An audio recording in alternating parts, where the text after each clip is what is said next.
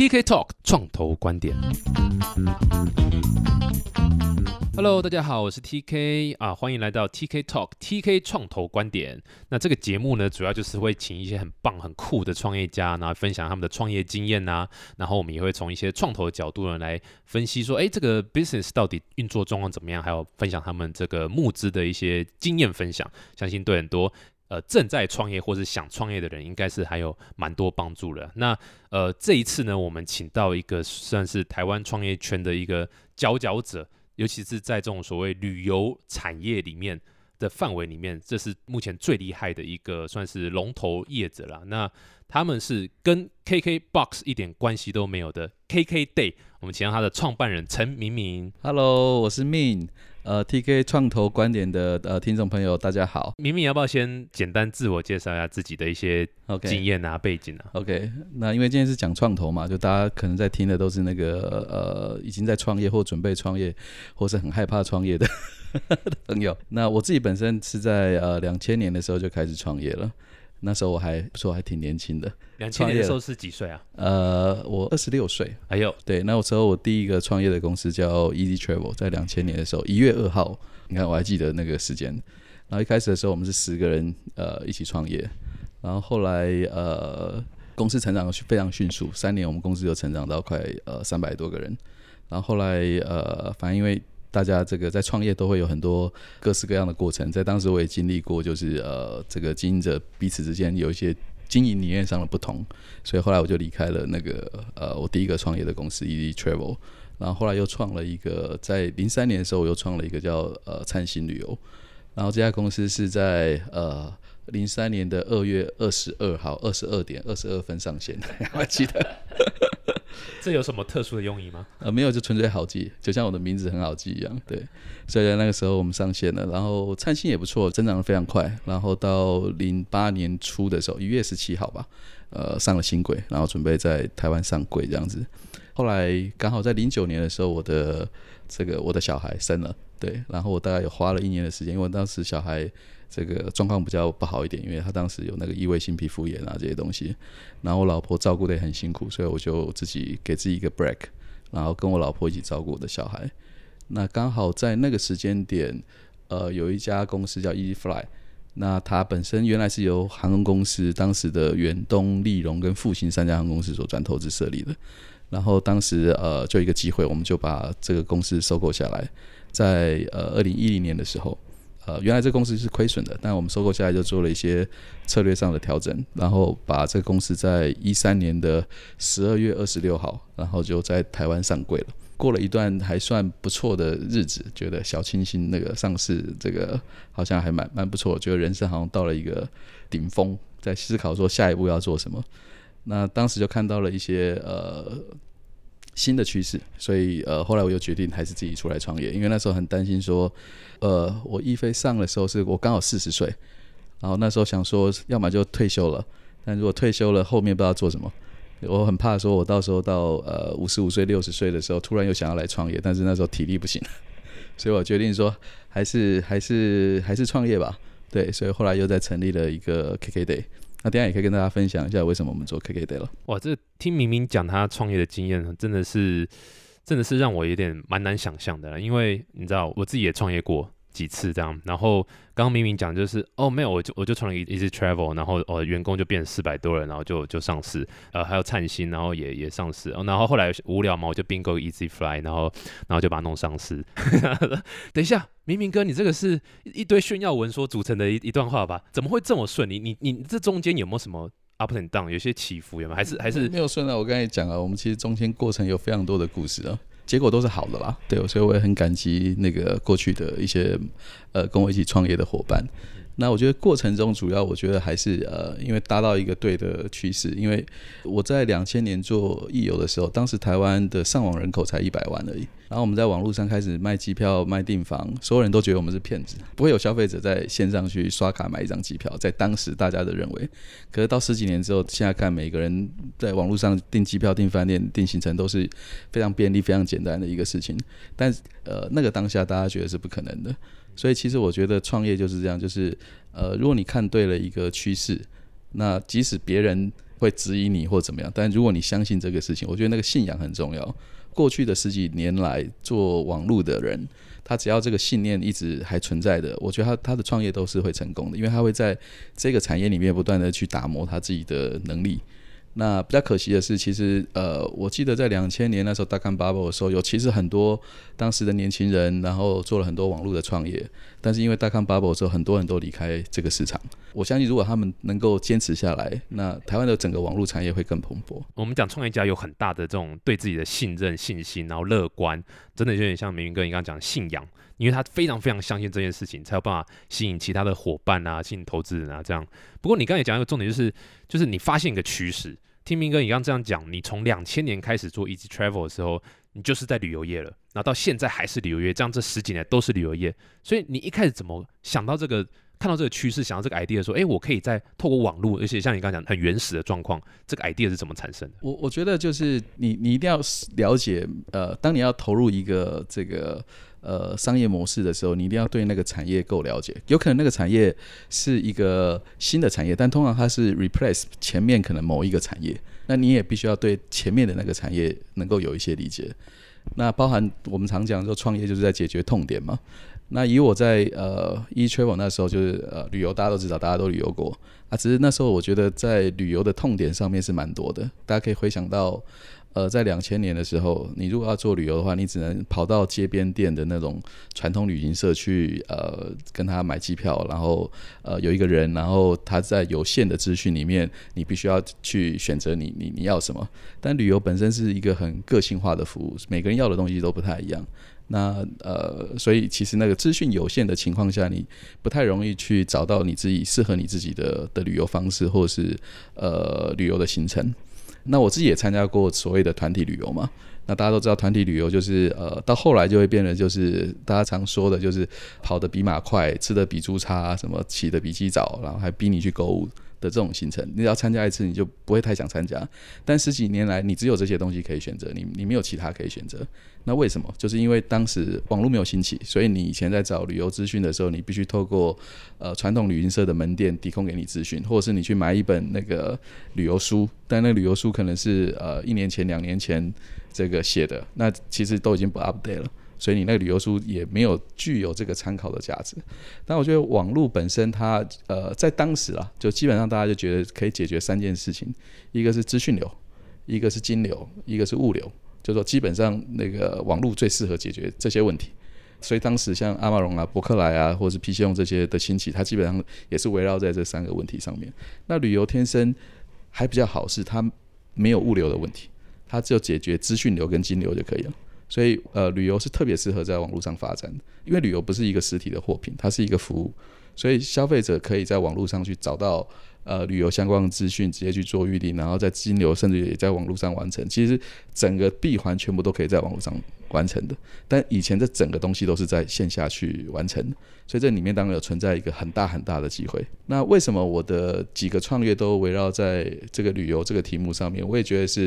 因为我一直看到。这个产业有还有好多东西都还没有改善，就像我刚才提到的，就是说早期的时候我们是把团体旅游搬到网络上来，其实像雄狮可能大家知道也很大，但是它上面还是就是传统旅行社的这个机票啊、饭店啊，或者是这个团体旅游的业务，它只是把同样的东西搬到网络上来，但本身对这个旅游产业或者是旅游的服务没有没有一个新的改变或者是新的裂解。但现在我想现在的年轻人基本上全部都自己订了嘛，就是你可能机票就自己上呃联航的网站直接去做预订了，然后你饭店就上 Agoda、Airbnb 直接去做预订嘛，那行程就可以到 KKday 这边来做预订。所以现在的年轻人其实他是完全跳过旅行社。我我问过大概三十岁以下的年轻人从来没有参加没有跟所谓的这种旅行社这件事情有互动过 OK， 因为他完全不需要。所以这个是一个非常大的，现在看起来是一个很大的转变，但是这个转变其实历经了十五到二十年。就二十年前是所有人都必须要透过叫做旅行社这样的角色，但现在年轻人已经开始不透过旅行社了，所以可能在三十年之后就所有人都不会再透过旅行社了，但现在还是有一部分人继续透过旅行社，所以这产业有时候的转变也没想象中这么快 OK， 但是这里面就会存在很多很多的机会。那如果你对那个产业够了解的时候，你就会可以去发现很多这样的机会出来，是适合去你你适合去创业的。就我本身也有很多创业者会来找我，特别是旅游这个领域的，就是因为他可能想要在旅游上面去做一些创业，他可能会来问我一些问题。但我比如说有时候他是因为对这个产业不够了解，所以我常常觉得当对一个产业不够了解的时候，你有时候想的题目会过于乐观，这个乐观我觉得是一种无知的乐观。 OK， 就说你觉得哎，这个是呃，他好像有一个痛点，所以他他应该怎么样改善或是怎么样，但他不知道说这样可能在目前的法令上是呃违法的，或者是说可能根本的问题不是在那边，所以呃，我觉得了解一个产业是重要的，对，就是说不管你要进到任何的项目，你一定要对你那个呃项目的本身所处的那个产业，你一定要花时间去去经营，去了解透彻。那我相信每一个产业都有非常多的这个空间可以去创新的。其实看明哥的这个背景，能发现他是交大电信毕业的，其实我也是交大的学长，对对对，学长，学弟好。呃，在我那个年代还有电信呢、啊，那但是现在好像没电信。然后后来到中山大学去，算是工商管理所，对，他算是管理学系相关的吗？哦，算是 M B A 企管嘛，对对对 ，OK， 对，企研所对，就是类似 M B A 这样。所以明哥是有一个这个。Total package， 对不对？就是你有工程师的这个呃学习的经验，然后又有商的头脑的这个训练过，所以这是一个很棒的一个创办人创业会成功的一个特质啊。也不一定啦，哦，没有没有，为什么这样？因为我我也是虽然我还是很感谢我的恩师们当初教我的，不管是在大学或研究所，但我我觉得还好啦，这个倒没有一定必然的关系，这只是说明了我还挺叛逆的，就哦，所以都从小到大，这父母就叫我说要这个这个考试啊，要念好的学校啊，对。然后我们那时候那个年代啦，就是我四十几岁嘛，所以 我, 我那时候年代大部分的人就是男生应该要念理科，对 ，OK， 所以我就去念理科嘛，然后一直念到大学嘛，对。然后后来我念理科念一念，就发现说，哎，我对商的那些事情好像也蛮有兴趣的，就也比较叛逆嘛，就就就就去念了那个呃 M B A。在当时其实那个我的家人都反对，我的同学都反对，因为当时我记得我们班上只有两三个人就是从呃念工科转商科这样子，但后来我知道。这个还变得 蛮, 蛮普遍的，就蛮多呃功课念一念，然后就去做念三个。那如果你问我说，在这过程中有什么获得，就是呃，我觉得的确呃，现在的就企业包含企业所需要的人才，可能不见得是一定要呃这么专精，他可能需要呃这种全才或通才多一些，就你可能看的事情可以比较全面一点。所以我也蛮感谢，就是我这样的一个 background， 就让我在看一些事情的时候可以比较全面一点，就包含我在创业的过程中，呃，常常那个公司内部都会说那个 I T 跟行销是天敌，因为他们语言是不太一样，就 I T 是 I T 讲的，就是他们是很有逻辑性的。OK， 那行销有时候因为它有一些创意，它需要一些浪漫。OK， 那常常我就是扮演那个中间的 bridge， 因为我会知道两边的语言是什么。可能在这地方上面有一些帮助啦，但我倒不认为说这个创业成功与否跟你所念的科系或是 background 其实没有太大的直接的关系。就像你讲这个跨界其实蛮重要的，有不同领域的这个尝试或经验或知识是蛮好的。所以明哥在毕业之后，因为你刚刚讲说产业的经验其实还蛮重要的，所以你在毕业之后到你创 ezTravel 之间，你是有先去呃，旅行社工作，或是有先去哪旅游相关的产业去待过吗？其实当时是因为我认识了，就是呃，其他易游网的其他的就其他的伙伴。那易游早期是呃一个叫春天旅行社，他们其实是一个旅游业，然后主要是在卖国内的机票。那一开始的时候是呃，因为呃，反正一个朋友介绍的关系，我就去当他们的应该算是顾问吧，因为他们当时想要做网路，但是对网路的理解度不是那么高。那因为我以前是、呃、念交大，所以大家都觉得你念工程的，你好像很懂网络这样。其实那时候我也大概只会 B B S 啊，呵呵，这个上网一些东西，在两千年那时候好像也已经算蛮屌了，写写网页已经算很屌了。对，所以那时候我就在教他们说，那要怎么架一个网站啊这些事情。那所以是因为那样的因缘，然后所以大家在一起，然后在这那过程中我也去学习很多这个旅游的知识。我必须说，在我刚开始创业的时候，我对这个知识不是那么清楚的，所以我需要有对这个产业很了解的 partner 跟我一起工作。然后从这个过程中，我对产业再去做更深度的了解。因为你要做一个公司，你要就是你要你要会好多东西，但是不可能有一个人什么都会。你找 partner 就很重要，就是你哪些东西不会的，那你就要去找那个呃可以跟你互补的。譬如说像我酒量就很不好，所以早期在做旅游业的时候，坦白讲那个酒摊还蛮多的，所以我就得要找到这个伙伴，他是可以帮我去挡酒的。 有, 有, 有太多的东西，也不见得是跟你念的学科有关系。对，所以就是那个春天旅行社这样给你这样一个经验，让你跨进去，你才发现说，哦，原来旅游产业是这样运作，然后哇，原来很多机会在这边可以透过网络这样子。大概可以理解说，哦，为什么 KKday 可以，你知道，就是在在你的带领下可以拿到不少的资金或是所谓的创投的支持，是因为创投在看的时候其实真的是看人还看蛮多的。那有没有这样的一个背景、呃、包括不管是刚讲学历啦，或者说尤其这种产业的历练经验，还有过去这种 tracker ezTravel ezfly 灿星旅游，哇，这真的是超级大加分，应该这样讲，就是在在募资的时候，其实拿出来这个东西，哇，全部创投应该就哦，好，你你我不管 KKday 是什么，好，没关系，我我先让我投个一两百万美金，当然开玩笑，这太多了，但是就是那个人的部分是蛮大加分的啦。当然就，就我想那个创投在投资的时候，当然他会看你的商业模式，但经营团队会是他们、呃、最主要在看。然后在每一个 stage 不一样，譬如说你在这个很早期的时候，我想那个因为你的商业模式，坦白讲，在后面还会变来变去的。OK， 所以看人会看得更多一些，就是呃，你你这个团队是不是有有魄力，创始人的这个毅力够不够？然后当然你创始人的这个过去的经验，呃，也会是他们很很重视的一些条件，这当然肯定是，但但我我我觉得就是说，因为我我前面做了几个公司，所以其实也有很多想要创业的朋友也会问我说什么募资啊或什么，然后我也常跟他们讲说，我我 KKday 现在的募资模式可能不适用于绝大多数的，就是如果你是第一次创业，你还没有什么瑞克，然后可能是不太一样的。而且我们等一下会再带到募资，不过刚刚其实花很多时间在讲，就是明明这边的呃过去的经验啊、背景啊，那后来在二零一四年开始成立 KKday 这个平台，可以跟大家分享一下，简单讲一下说 KKday 到底是什么？它跟你知道你之前的 ezTravel、okay. ezfly 这些有什么差别？呃，我觉得在之前的公司大概就像我刚才提的，比较像是一个异化的旅行社。它基本上的业务基本上都跟、呃、这个原来传统的旅行社的业务是没有太大差别，只是把这个业务从 offline 搬到 online 上面来。其实像、呃、我觉得 PChome 啊，或者是一些台湾的电商也大多数是这样，因为他在原来在这个卖场里面原来是卖一包卫生纸的，然后他现在搬到网络上去也是卖同样的卫生纸，其实没有没有太大的差别，所以他基本上就是解决我刚才讲的资讯流跟金流的问题，但他并没有对这个产业去做整个的转型或者是调整。但 KK 在做的事情是不太一样，就是说呃，过去我们在做的电商里面的服务基本上我像我刚才讲都还是传统的业务嘛，但是我们现在我在大概一一二年的时候，我看到了就是我刚才提到的一个几个大的这个趋势，一个就是联航的兴起 OK， 因为联航本身它也是 Go Direct， 所以它希望消费者直接上它的网站去预订，它不会透过一个 agent， 以前是旅行社它代理华航长荣的这个机票，然后然后透过这个代理模式去做销售，但是联航它基本上是直售模式。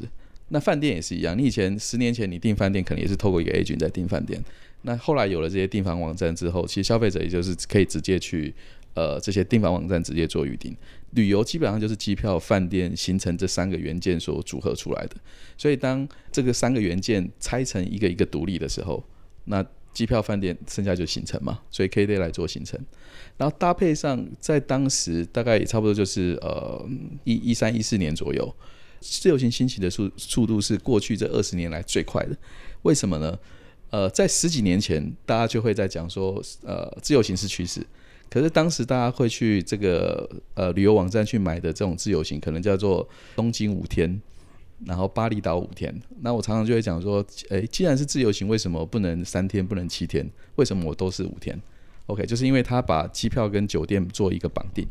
然后饭店可能你譬如选一个叫东京五天好了，它 always 只让你选这个什么呃新宿王子饭店啊，几个饭店给你选，但我就不能选民宿嘛，我不能选我自己想要的这个各式各样的这种不同不同等级的这个饭店都不能选择，然后你航班还得，因为它其实是用团体机票做操作，所以它基本上还要限定，就是你只能坐这航班，早班机、晚班机都是限定的，你不能够自己去做挑选，所以我觉得这根本不叫做自由行。那但是如果你拆成机票、饭店跟行程这三个元件，你消费者自己随意去组装的时候，它就可以真的是呃叫做真正的自由行。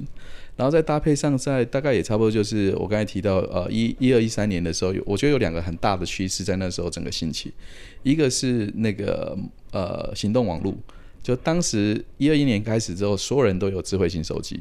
然后重点是它有智慧型手机之后它可以上网嘛，它到海外也可以上网，但十年前海外的上网的那个 roaming fee 是非常非常贵的。那时候你可能常会看到一个新闻，就是说有人在海外不小心开了上网，然后回来收一个两万块的账单。但也差不多就是在一二一三年的时候，大家都很容易在海外去租一个呃 WiFi 分享器，或是买一个 SIM 卡，然后吃到饱，然后很便宜。其实也就这五年发生的。OK， 所以每个人都会带着他的智慧型手机到海外去，而且都会上网。所以这时候手机就会变成是一个很好的旅游的工具，一个 help desk。所以你以前是要买旅游书，然后要带着地图，然后要先在网上做很多功课，剪剪贴贴贴到 Word 上面变成你的攻略，然后你把它印出来，然后带到海外去。那这整件事情，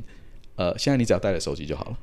OK， 所以你带着手机你就不会迷路了，因为有 Google Map， 你会知道你在哪里。然后你想要查附近哪里餐厅比较好吃，或者是评点，你就开 TripAdvisor， 你就可以马上知道哪个餐厅好吃。然后你到了那个餐厅之后，它可能呃是一个这个日本餐厅，可能它没有英文的 menu， 那你看不懂日文，那你就用 Google Translate 马上就可以做翻译。然后你也可以用 Google Translate 跟这个 waitress 做一些呃基本的这个沟通，都可以达得成。所以不要说现在年轻人，就现在的人出国最怕的是手机没电跟没有网络，他其他什么都不怕。所以只要手机在身边，他就觉得很安全，而这个安全感会创造消费者更愿意去自由行，更愿意去体验更深度的这种体验行程。以前自由行吼，就是十年前你可能还是可以去自由行，买机加酒，然后到了当地，但你还是不敢到处乱逛，怕会出事嘛。但现在年轻人天不怕地不怕，他只要手机不要没电就好。所以这个手机这个事情，我叫我觉得创造了我刚才提到，就是这几年呃自由行成长的特别特别快，就是让这个消费者的这个在海外的这种自由行的信心度增加很多，安全感增加很多，我们也算搭了这一波，然后然后可以成长得很快。另外还有一个很大的趋势就是 social media 的兴起。那怎么说呢？就是呃，现在大家都在刷 Facebook， 在刷 Instagram。那十几年前，你旅游是呃去拍很多照片，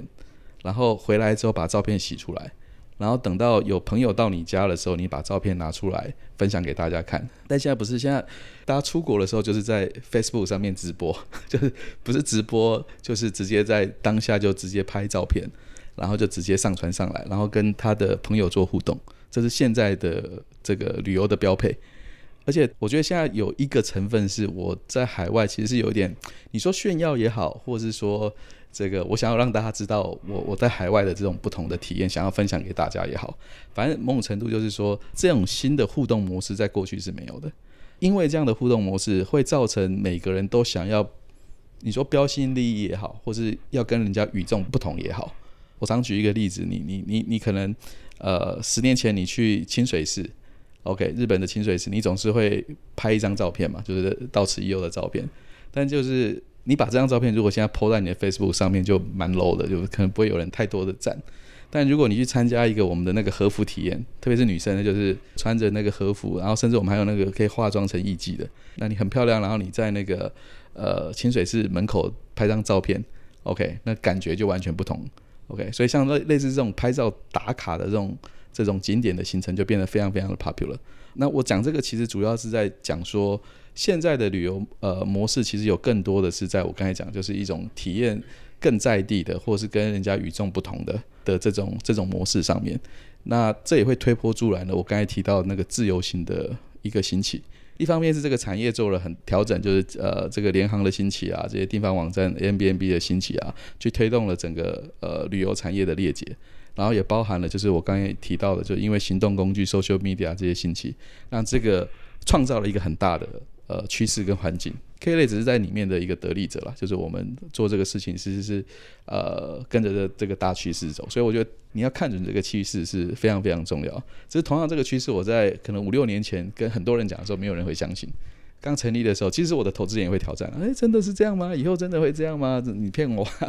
这很正常。哦，这真的是很厉害啊，这个明明哥看得很远，刚那一段根本就是一个台湾近代或是世界近代旅游产业的一个发展史了。这个从从科技进步到这个大家对旅游习惯的改变，到更多自由行。那我我我觉得我刚可以完全体会就是理解这种所谓自由行的需求越来越多，因为像我已经想象不到我上一次团体旅游大概十五岁二十，就是我还高中生国中生的时候，那时候爸爸妈妈带我们去，那当我开始自己会去规划旅游的时候，我就再也没有参加过这个团体旅游，然后就像你刚刚讲，我的所有的机票住宿也全部都是在网络上，就是手机就完全搞定。然后你刚刚讲一个重点，这个手机只要有电就有安全感，所以 KKday 准备要卖充电宝了嘛？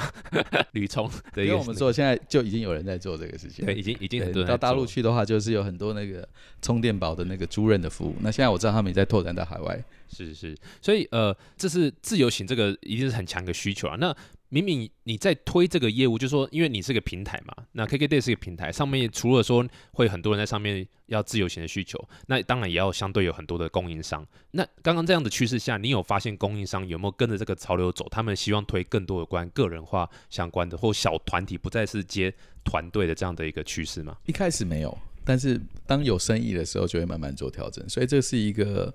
呃鸡生蛋蛋生鸡的问题，它会是一个正循环不断的去 grow 的。那我在供应商端，我觉得在、呃呃、西方就是像欧美、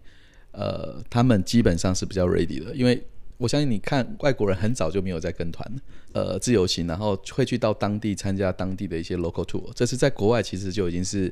呃、非常 popular 的。那原因是因为我觉得在二十年前其实没有手机的情形下，这个美国人到国外去，他因为他们民族自信心很强嘛，不怕在海外被人家欺负，所以这样的旅游形态本来就已经是很 ready 的，但亚洲还没有，亚洲其实到现在都还没有，特别是在呃东南亚、啊、或者是呃一些可能相对还自由行不是那么普遍的国家 ，OK， 比如说印度啊这些这些市场，其实它在很多供应商的这个呃自由行的供给上面还是还是不是做得非常好的。但我相信，就随着越来越多的客源，那这个市场就会越来越成熟。所以有很多呃旅游圈的朋友问我说：“哎，那下一个趋势是什么啊？”然后说，我只能说，现在光这个趋势哦。可以做的事情就好多好多，因为现在如果我一看到线下的那些供应商有太多东西没有标准化，你随便去参加一个可能就是呃到澎湖或到垦丁去参加一个这个出海的一日游，你会发现服务品质是非常非常参差的，然后那边的业者都是很散很散的，所以你今天做任何一件事情，只要把你说浮潜也好，或者是这个出海也好，或者是现在大家很流行滑雪也好，就你任何一个主题，你只要把它标准化下来，把所有的东西都都整合起来，那都是很好的创业的生意。对，其实 KKday 某种程度上就在做这件事情，这种把很多线下把它标准化，透过你们平台订购，在哪边碰面出去，哎，回来有个 review 这样。对，应该是说我们也在协助这件事情，因为我本身不会成为供应商，那我还是希望跟这样的供应商合作，因为现在很分散。所以我不要一个一个去签，但如果说我今天譬如我注册好了，今天台湾有一个叫 Avis， 它就是有台湾各个主要的点的那个车它都有了，然后而且它这个、呃、品质也很好，那我就只要跟它合作就好了，我不需要去一个一个签，因为我一个一个签完之后，我还回过头来去教导我的供应商，要去让他怎么把东西标准化，其实对我也挺累的。那因为我们是扮演平台的角色嘛，那有些人是扮演供应商的角色，那谁就是谁可以在他自己的那一端做好事情，那我觉得他就会很有机会。对，其实 KKday 主要是 focus 在这种所谓体验啊，这种旅游体验和这种行程，可能可能是三个小时或者甚至一天这样的一个行程。那再给一些就是可能有些听众朋友他还没有特别真的使用过 KKday 的话。给他们一种概念，就是说，哎，你们上面卖的最好是是是什么样的产品？那个我们基本上会跟消费者说，就是你买完机票、饭店之后，剩下就交给 KKday 了。就如果你要出国的时候，所以我们从呃你落地那个开始，你可能要上网，你需要 SIM 卡 WiFi， 然后你需要机场接送，然后你需要像你刚才提到的这种半日游啊、一日游啊，甚至多日游 ，OK， 然后甚至于当地的一些呃特色的餐食，然后景点的门票。然后我们现在甚至呃，也就是一些小生活类，就是你可能到了当地想要做个 massage 啊，做个 spa， 我们也都有。然后现在我们甚至开始去呃，也开发一些就是呃这种叫做伴手礼，譬如说今天韩国客人来台湾，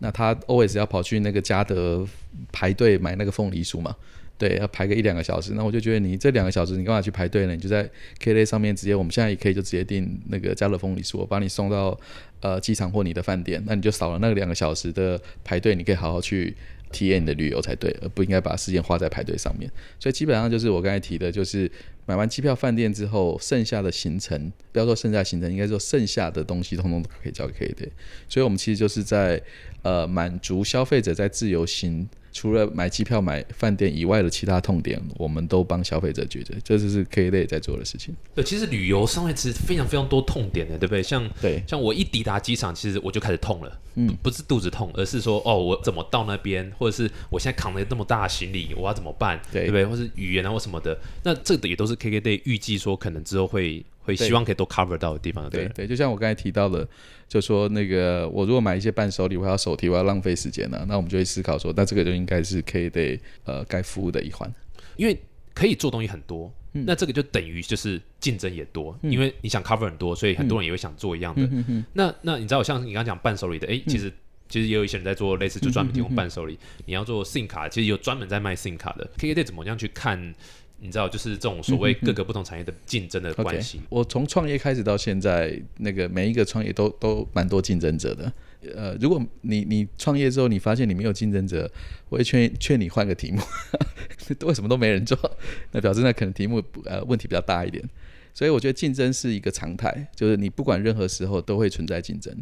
而我觉得竞争也是好事，就是可以让你的团队呃，常常在讲说生意忧患始于安乐嘛。所以你看所有企业的成长都是后来不竞争的，就一开始它是很竞争的，然后到一个阶段可能变成两三家，或者是变垄断，或者是变独占的时候，那因为独占了它没有其他的新的挑战者，它就反而会丧丧失那个创业的精神，那反而这个公司就会很危险，因为它长期处于很安逸的时候，它就它之后就会很危险。 OK， 所以我觉得当创业者我相信挑战已经够多了，当你有一天你创业成功了，那你如何继续保持这种创业的精神，让 你, 你的团队能够不断的创新，这是很重要。话再说回来，就是说呃，第一个就是我讲的，就是竞争是呃，是很常态的竞争，有水平的竞争也有 vertical 的竞争，像刚才提到就是说在每个领域可能也有每个领域的专家。 OK， 那我怎么去跟他竞争？那水平领域也有跟水平领域的，还有可能跨 dimension 的也有，就是我可能跟现在的传统旅行社其实某程度也还存在一些竞争的关系。那当然你就要发展你自己的策略，或是结盟的策略，就是你可能跟有些人是结盟的，跟有些人是竞争的。然后旅游业是一个很特别的行业，就是通常我们业者之间都存在既竞争又合作。OK， 就像可能呃，在传统旅行社大家知道就是呃有那么多旅行社嘛，当然我们有所谓的出团社啊，有我们叫 wholesaler， 就是有做做同业的，你可能参加过某个团体，但后来是跟别别人拼团的。 OK， 这种很常发生，就因为旅游业本身它因为它这个市场很大，所以并不存在每个人有一个人可以呃垄断这个市场，就是所有人就今天像 Booking 跟 Agoda 好了已经够大了。 OK， 但其实现在还有 hotels 点 com 啊，然后其实你如果在 TripAdvisor 或者是在上面，你会看到可能还有一大堆的这种呃订房网站 还, 还存活着。 OK， 那可能也活得还挺滋润的。 OK， 所以其实大家都会有不同的 vertical 可以去发展，所以就包含就是说大家诶、呃、有 KKday 啦， 有, 有很多这种大的平台啦，但是其实我讲还是有很多，譬如说我就是很专注，像你刚才提到我就很专注做这个海外的这个充电那个行动电源的充电宝的服务。OK， 或者是我就是很专注的在做海外的这个这个这个呃餐饮的定位服务，我觉得还是还是很有机会的。那我们跟他我觉得也不见得完全都是呃纯然的竞争，也可能是合作的关系，但这就会跟你的策略会有关系，到底哪些是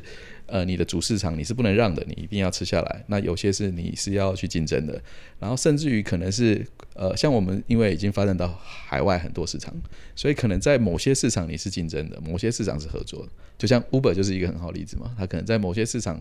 他可能就是跟他的竞争对手要要要对着打，但某些市场他可能一段时间之后就就合作了。呃，就第一个我讲就竞争还是是一个常态的，然后竞争的策略它有非常非常多的面向。呃，我觉得这也是好玩的地方，就是当一个创业者，当你到一个阶段，你的你的产品或市场已经被认同的时候，才开始就会有很多这种合纵连横的好玩的地方。对，而且商场没有永远的敌人啊，也也没有永远的朋友啦。KKday 像现在已经募了这么多轮，其实银弹是很够，就都买下来嘛，对不对？只要有人做跟你类似的，拎北来给背起来嘛。但 M M A 收购是策略之一，但不会是全部就对了。当然当然，我刚刚是随便讲讲啊，想不到明明哥这么认真的回答。不过有齁，有在考虑 M M A 嘛，对不对？对，可以 M M A 你吗？好，非常希望可以，谢谢。大家其实对 KKday 已经蛮理解蛮清楚，就是就是体验行程的预定这一块。其实我在研究，你知道，在访谈之前研究 K K day 的一些资料，更让我压抑的是你的募资的状况。因为 KKday 目前，我很快大概讲一下 ，KKday 目前募了大概差不多有五六轮左右，大概 B、C 轮的这样状况。那呃，对于一些听众来讲，就是你你在开始创业的时候，你会需要去找找募资，然后你不会只募一次你就可以你知道上市或是安枕无忧，你会需要募很多次，直到你可能上市或甚至上市之后都还会再募都有可能。那在这之前会有很多我们讲很多轮，所以你募越多轮就代表说，哎，其实普遍状况是你的公司发展是有起来，然后更多投资人想要去去呃投资你，然后所以你就有很多轮这样。所以其实单纯从募资轮的这个呃数量来看，其实大概可以看到一个公司的一个营运状况这样。那让我很讶异的是 ，KKday 在天使轮的时候就募了一百六十八万美金。哒哒，这时候要配一下音乐。哒哒，给大家一个概念啊，我我创业三年，我募到的钱只有一百万台币。然后明明哥是天使轮，就是哎，我还大概东西还是 prototype 的阶段，然后是刚开始的 version one， 我就募到一百六十八万，而且美金哦。你可以分享一下你的募资故事吗？第一个那个那个我的天使轮连你刚才讲那个都没有。我天使轮就是说，哎、欸，我我打算要来做一个新的东西啊，有没有亲朋好友要？就就那么多了，而且其实我们还拒绝很多这样。好，谢谢谢谢，我们今天就到这边。所以我常讲就是说，那个那个，可能我之前有比较多的 traction， 然后我自己前面创业也还可以嘛，就自己也有一些钱，所以就说那个跟一般的可能创业者的状况是不太一样。那其实我之前的前面三个创业都是第一笔拿到第一笔钱我就做到上市了。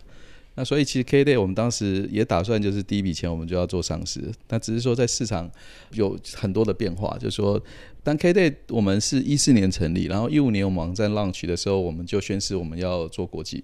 那时候也是 我, 我成立 KKday 的一个初衷，就是因为我前面三个创业呃，都是以台湾市场为主，所以我就觉得，就像我刚才讲的，四十岁了就应该要做点不一样，然后要不是以为了要赚钱或什么 为, 为目的，所以我就想要挑战一下自己，所以我就觉得台湾呃市场就这么小嘛，所以我应该要做一个国际化的一个网站，然后刚好本身 KKday 的模式，我又觉得刚好是很适合国际化的，那所以 KKday 在十五年成立的时候，我们就呃网站 launch 的时候，我们就提供了日文、韩文。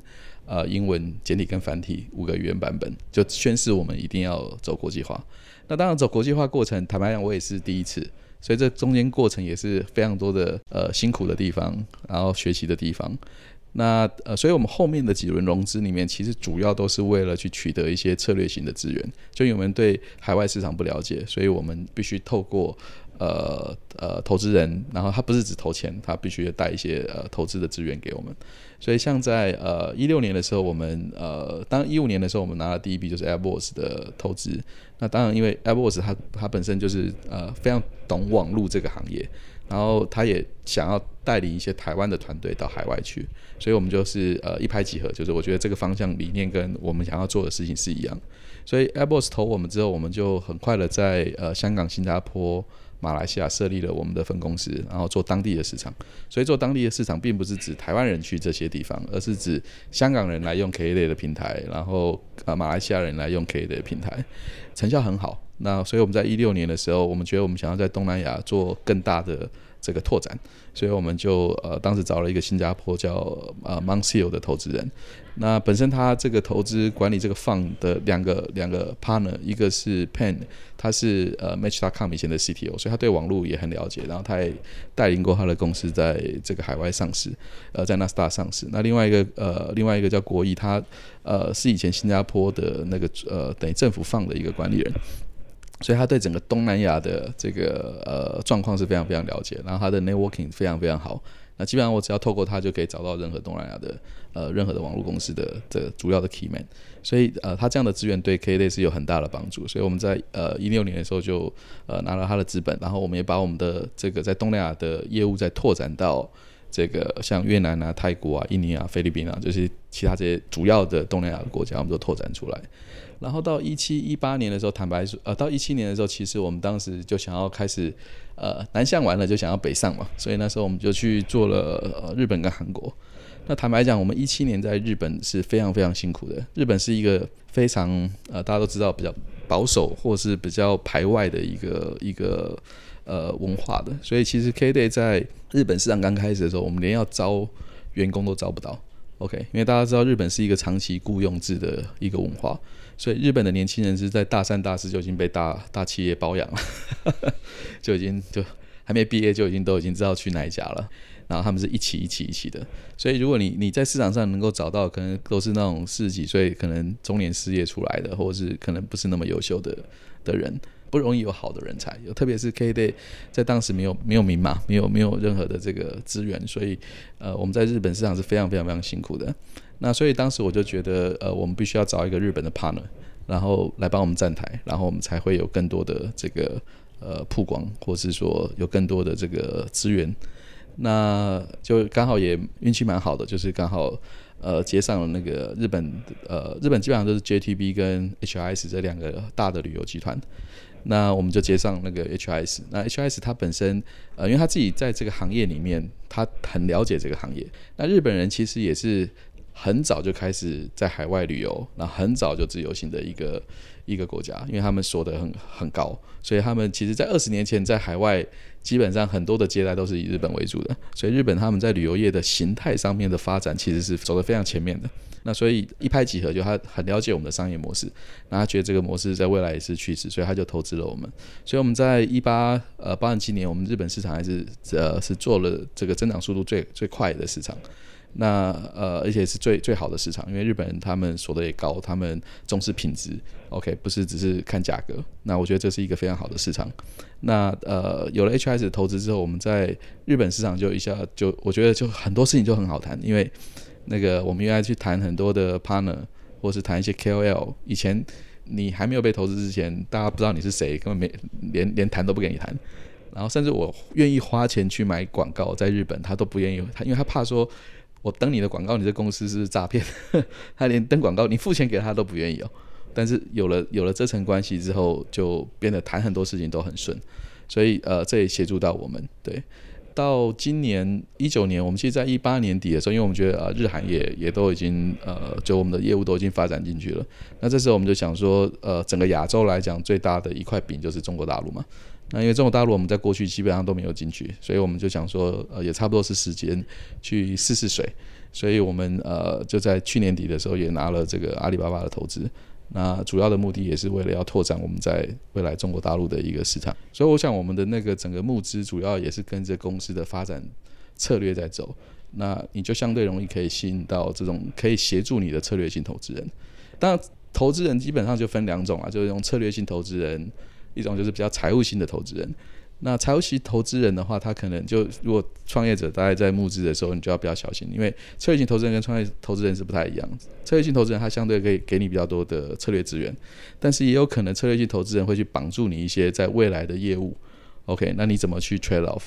那财务性投资人他是给你可能给你很多钱，但是因为他要求很多财务的报偿，所以在里面他会有很多的条件。譬如说，呃，大家应该呃最常讲就是他，譬如说一般他们都是用优先股嘛，所以他们可能会有一些优先权，或者是说他有一些 veto right， 他虽然占股比例很小，但他居然有否决权。OK， 所以你公司在一些重大的议案的时候，他可以动用他的否决权去影响你公司在呃发展的的这个这个这个策略上面，不是你创始人说了算。那这些东西就是呃创始人，我觉得呃我常会奉劝创始人，就是说。不要太在意你的账面那些估值，那些其实不是那么重要，重点是这个投资人是是不是能够帮你，然后这个是不是好咖，然后那个 term 很重要，就是 term sheet 上面的 term 很重要，那个是最重要的，因为魔鬼都出在那个细节里面，所以我会建议就是说，大家那个 term sheet 一定要看清楚，然后要问那个有经验的人，因为每一个条款都可能会因为一个条款让你这个公司后面觉得很惨。所以刚刚听起来，其实明哥你的这个募资方向其实是非常非常明确，就是你刚刚讲的公司我现在想打哪个市场，或者我现在需要什么样的协助，我就找那个领域里面算是比较不错的投资人。这就是呃，我们讲就是你刚刚有提到，就是比较偏 smart money 的概念，它不是只是给你钱，它可以给帮你开很多道门。尤其像日本这样的市场，其实很多台湾团队到日本想打日本市场，第一件事情做就是看有没有日本的投资人可以去跟他做合作，这是这是非常非常正确的做法。但你其中又有提又有一个，就是你刚刚讲日本最大那个旅游那个呃 H I S 的部分，找这种企业型或这种这种所谓你知道跟你做类似的呃，然后来投资，这是这是很棒的一件事，因为它可以给你很多产业上的知识，又帮你开很多很直接的门这样、嗯、那但是又有另外一套说法是说，你跟同业的拿钱，你会不会有一些限制，譬如说排他的效应啊或什么的，你怎么看这样的拿同业的、这个、这个基本上就是一个谈判，就是如果你今天类似这种同业他来跟你谈的时候，他一定会希望他多一些这种 right 嘛，就是说就像你刚才讲的，哎，你跟 H I S 合作你就不能跟 J T B 合作啊或者什么巴拉巴拉，但你可以同意你也可以不同意，所以以我来讲，我会譬如说我会在一些其他地方让，譬如说 我, 我可以不要估值那么高，我可以不要拿那么多钱，或是我因为我其实要的是你资源，但是我这些条件我不愿意放，所以到现在 我, 我还是可以跟 J T B 合作。 OK， 如果有 J T B 的朋友还是可以来找，没有问题，请打这支电话。基本上就是说这个是、呃、你的你的你的一个判断跟一个谈判的、呃、技巧，就是说呃不是技巧，就是说你的筹码吧，就是说就如果对方他要求一定的排他性或怎么样说，那你接不接受嘛，就是 你, 你自己要做判断。那这样的话，你对于台湾一些新创公司在募资的时候，你你会不会建议找国际性的投资人？你你觉得这是大部分新创都应该做什么？还是其实你可能要有一些先达到一些 criteria 之前，你再去做这样的事情？我我觉得当然呃还是回到刚才讲，那你跟你的策略也有关系嘛，就是你今天你就只做台湾市场，你也不一定要找一个国外投资人。但如果你是要做、呃、国际市场，那这个投资人可不可以帮你在这件事情上面可以帮到什么忙？那他就变成是一个可能带有一些策略性资源给你 的, 的投资人了。所以我觉得这还是会回到呃创业者本身自己 要, 要做的这个事情的方向上面，是不是 有, 有匹配？那我换个方式问哈，假设今天这个团队已经台湾做到一点点小成绩了，然后他现在决定要往东南亚走好了，他要怎么开始这第一步去找到东南亚的投资人，或是你知道，或是怎么样去联系他们，怎么样去做谈判 ？OK， 这个常也是鸡生蛋蛋生鸡啊。很多人就是说，哎，我先找到钱了，我才要来创业，还是我先创业了，然后我再来找钱？那我通常觉得，你要找到钱才能创业，决定在别人，因为是别人要不要投资你嘛。但是你先创业了再来找钱，通常决定权在你，因为你就先创了嘛。所以我通常觉得，一个有有 guts， 或者是说对自己有信仰的，或者是他觉得这件事情对的，他应该就可以不要说抛弃妻子，反正他至少可以抛掉他之前的工作什么，就很专注的来做这件事情上面。对，所以我觉得一开始是应该你你要排除万难就自己先做。那所以呃一样就是说，当你在台湾做出一些小成绩，然后你开始在思考国际化的这个策略或是业务发展的时候，从我的角度来讲，你如果觉得这个方向是对的，那你应该就直接去做啊，跟你有没有拿到钱其实没有关系的。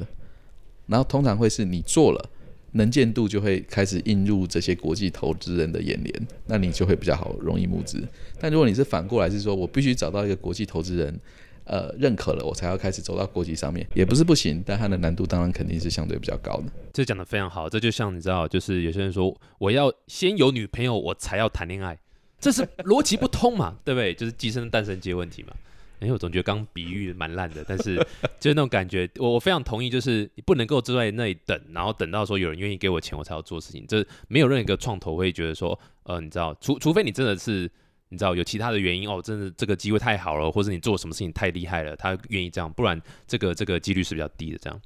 好，那最后想问一下，就是说，因为明哥这你刚刚有提到嘛，就是很多你之前的创业什么都是哎做一部分，然后呃三年或两年可能就上市了。那 KKday 状况怎么样？什么时候我们可以预期跟你拿一些内线交易，然后是 pre-I P O 的时候捞一点？就以 KKday 现在的营业规模，我觉得是已经大于我之前前面几个创业公司了，所以其实 KKday 要在要要在资本市场呃做 I P O， 呃，其实现在就可以做了。但当然现在就是因为呃这市场真的蛮大的，所以我们当然还是以呃能够再把市场做得更大一点，市占率能够做得更大一点，在追求上面还是会以这个为主，所以我们目前没有很确定的上市的时间表，但我们是随时准备都可以上市的，基本上我们就是保持这样的一个状态。有没有从投资人那边的压力？呃，没有，完全没有，对，随便你玩。对，他们还是要负很多责任，当然对，就我争取这个股东最大利益，对。但基本上我回到就刚才讲的，就是说那个还是回到你当初投资的这个这个程序上面，的确有些投资人会会要求说你必须在几年要 I P O 啊，不然他要赎回条款啊或什么，但我们完我完全都不会签这种条款，所以董事会也是你在掌控嘛，对不对？呃，对，是的。再次感谢明哥，这其实从刚刚你的经验分享， 我, 我自己感觉几个很重要的点啊。第一个就是对这产业真的非常非常的了解，从以前呃不管是那个这个呃那个 ezTravel 那边开始，到后来全部都是在旅游产业打滚非常多年，而且 track record 这部分，就是他之前过去的几个经验，哇，每个都是相当相当的令人 impress， 然后觉得非常的都是成功的，然后甚至都抓上市，完全可以体会说，哦，原来这个这个创投为什么会对呃 KKday 这么有兴趣，其实真的是非常非常有它的道理在。那我们也祝福 KKday 之后可以，如果真的有你知道要上市的话，我等一下跟你换个名片，然后。对，麻烦内线没有，千万不要内线。预计如果有这个打算啊，应该会有啦，应该会有嘛，对不对？应该不太可能不会有，会有啊。预计这个成功，然后呃，最后有没有什么一句话想送给，就是尤其现在一堆人想做这种网络创业，或者送就是创业 in general， 有没有什么样的建议？就是说，呃，我我觉得第一个，你你要先想清楚你为什么要创业，因为有很多人是为了创业而创业，就像刚才提到，很多人是为了国际化而国际化，有很多人是为了这个，好像就像刚才讲鸡生蛋蛋生鸡，对，我为了拿到国际的创投的钱，所以我我我去做国际化，那我觉得这是根本性的错误，所以你一定要很清楚知道你自己要什么，然后你的公司要什么，然后去发展你自己的策略，然后你策略定了之后再去找这些相关的资源。这是很重要，千万不要颠倒了，不然你到后面你会错得很厉害。没错，千万不要说有有什么机会来你就你就往那条路走，有什么来你就往那条路走，这样你会没有中心思想，你会走得很累。包含就是说，可能之前比如说 A I 很很热啊 ，blockchain 很热啊，很多人就会说把他自己的公司就改成就是做 A I 就是做 blockchain， 因为好像只有这个东西可以募到钱啊或什么。我也是觉得这是完全错的。我、哦、感觉出来明明哥有特别指哪哪一项项目，对不对？没有没有没有，我说这整个环境有时候就会很浮躁。呃，就像我我我两千年那时候做网络创业的时候，因为那时候大概还没有 bubble 之前，当时很多人就说，就讲一个笑话，就是有一个乞丐，他那个牌子写了一个乞丐 .com， 然后就很多人要投资他，但是他还是后面不会有好结果，因为投资人不是笨蛋，就他拿了给你钱之后，他我跟你讲，他后面会有很多刚才讲的，还会有很多条款。对，那反而把你自己限制住了。这个完全在区块链这块可以看到，像柯达也发一个自己的币，长岛冰茶也改成那个长岛冰茶 blockchain， 莫名其妙股价就上来，像那这是非常非常疯狂的。它上去之后还是会下来，还是会下来，一点意义都没有的。对，还是会下来。而且这个这个长岛冰茶本来就没有那么好喝，对不对？你以为加个区块链就那么好喝吗？反正美国他们也听不到我们在讲什么，对不对？所以不用怕。而且主要就是你你如果创业者，你跟着这个市场在浮躁的时候，你的团队也就会跟着很浮躁。那那其实对你长期经营一个公司不是好事。好，再次谢谢明明。那如果喜欢我们这个频道的话呢，记得订阅 T K Talk 创投观点的频道，你可以收到更多相关的这个频道的资讯，还有我们新节目出来的时候，你会第一个收到通知。那如果有想要听到更多有关这样的 podcast 的话呢，其实可以下载我们的 SoundOn App S O U N D O N S O U N D O N SoundOn 的一个 App， 会有看到更多很酷的这个 podcast 的一个内容。好，再次谢谢明明哥，谢谢。谢谢 T K。